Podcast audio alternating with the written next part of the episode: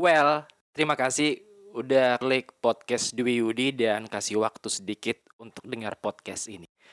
Doa beta lu mudah-mudahan dalam keadaan yang baik-baik aja, sehat selalu dan bahagia dengan pilihan lo. Gimana hari kamu? Menyenangkan atau mungkin sedikit menyebalkan? Mudah-mudahan lu bisa dapat hikmat pelajaran dari hari ini. Kita bumper dulu ya.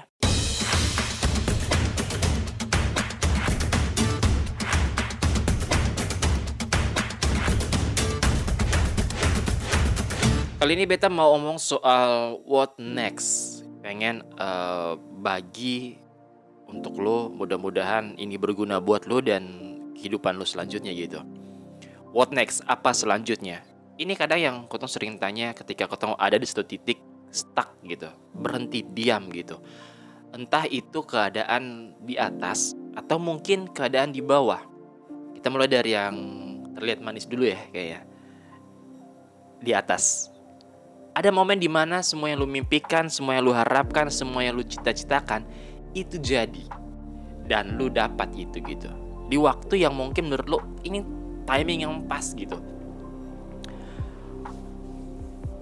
atau mungkin lu dapat di timing yang lebih cepat dari yang lu harapkan. Udah lu kayak pertama awalnya kagum gitu excited gitu.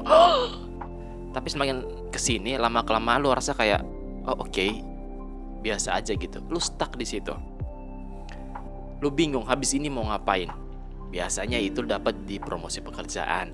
Atau mungkin uh, lu beli barang yang selama lu tidak bidamkan lu udah nabung banyak gitu satu project yang lu takutin tapi berhasil lu, lu kerjain. Dan ini yang beta buat gitu. Kadang beta dapat sesuatu yang beta harap-harapkan gitu. Beta dapat dan setelah itu beta pikir apa harus beta buat gitu? Kayak misalnya beta keluarin satu produk satu video satu karya uh, satu konten gitu. Setelah ini mau apa lagi gitu? Itu stuck di situ. Karena konten yang sebelumnya ini yang kita keluarkan ini cukup besar gitu. Jadi kayak oh, oke okay, habis ini apa ya? Nah stuck di situ beta dapat uh, satu ilustrasi sih sebenarnya kayak gini kalau lu udah di atas jalan lain tidak ada lagi tuh jalan lain yang tersedia cuma turun terus naik lagi kayak gitu jadi ketika lu stuck di posisi atas yang lu minta, yang lu harapkan, udah dapat, coba lagi cari bukit yang lain lagi. Turun untuk naik bukit yang lain lagi gitu. Tidak ada jalan lain selain turun kalau lu udah di atas gitu. Terus naik lagi. Ada teman beta kasih ilustrasi tentang elang. Mungkin lu sering dengar juga sih. Jadi elang itu punya dua fase kehidupan gitu. Yang pertama tuh seperti unggas yang lain, menetas dari telur jadi unggas biasa hidup berburu seperti itu. Yang kedua, dia akan umurnya katanya sih umurnya lebih panjang. Dia akan alami fase di mana kuku-kukunya mulai panjang, paruhnya panjang, bulu-bulunya mulai uh, berat dan susah untuk terbang. Ada dua pilihan. Dia biarkan seperti itu dirinya dan mati kelaparan atau dia lahir baru lagi. Dia jadi baru lagi, new lagi, renew lagi dan kebanyakan elang itu milih yang kedua, paruh yang panjang, kan paruh yang panjang tuh melewati paruh yang bawah, tidak bisa mencabik apa-apa lagi, dia patahin, dia dihancurin di batu. Terus yang kedua dicabut kukunya, cabut bulunya, dan tumbuh baru lagi untuk bisa terbang lagi dan hidup dan dia mati. Artinya lo punya kesempatan ketika lo di atas, ketika lo udah besar-besar sekali, lo punya kesempatan untuk dari nol lagi, belajar sesuatu yang baru lagi dan naik lagi. What next? Apa selanjutnya? Kalau seandainya lo udah di atas, lo udah dapat semua mungkin lo bisa belajar dari nol lagi untuk naik lagi. Nah, ini agak sulit. Kalau udah di bawah, stuck. Ketika kita ada di bawah, tidak ada pikiran jernih yang menghampiri kita.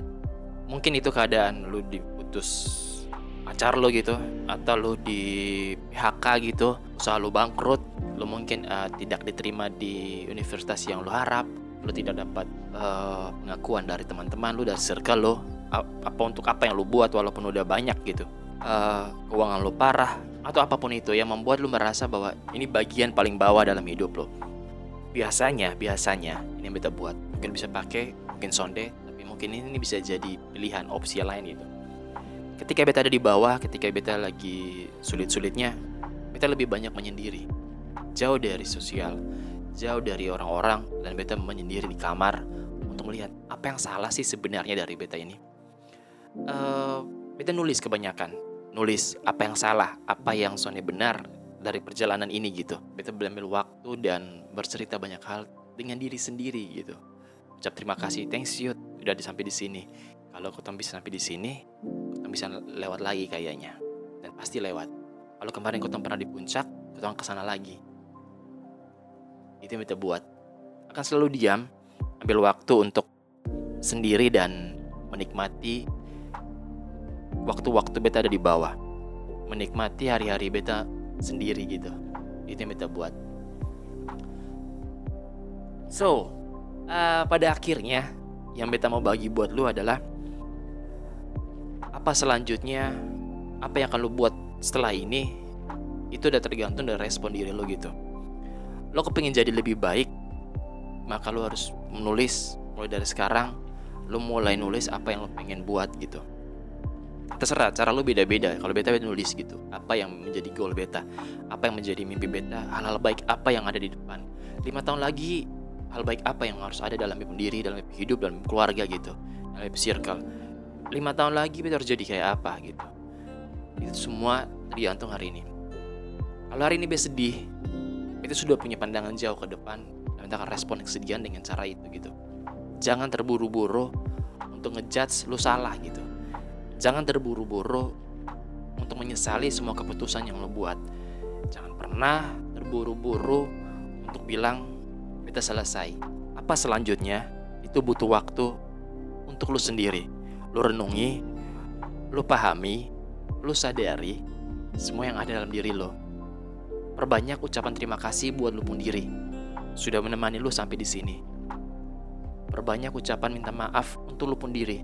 Karena dia yang paling banyak lu sakiti. Dan perbanyak minta tolong sama lu pun diri. Please, please, tolong. Kita kerja sama lagi kali ini ya. Kali ini lebih berat. Tapi, kotong dua soalnya akan saling meninggalkan. Mulai damai dengan diri lo, mulai menerima dengan diri lo, beta rasa lo bakal jadi lebih baik di setiap hari. Jangan pernah menyesal untuk sebuah keputusan yang setelah lo buat, lo sedih. Hari ini lo sedih, pasti besok lo bahagia dengan keputusan itu. Oke? Okay? Terus jaga kesehatan lo, terus sehat, terus bahagia. Dan setiap keputusan yang lo ambil, mudah-mudahan itu udah lo pikirkan matang-matang. Lo like bahagia. Dwi Yudi pamit. Tchau.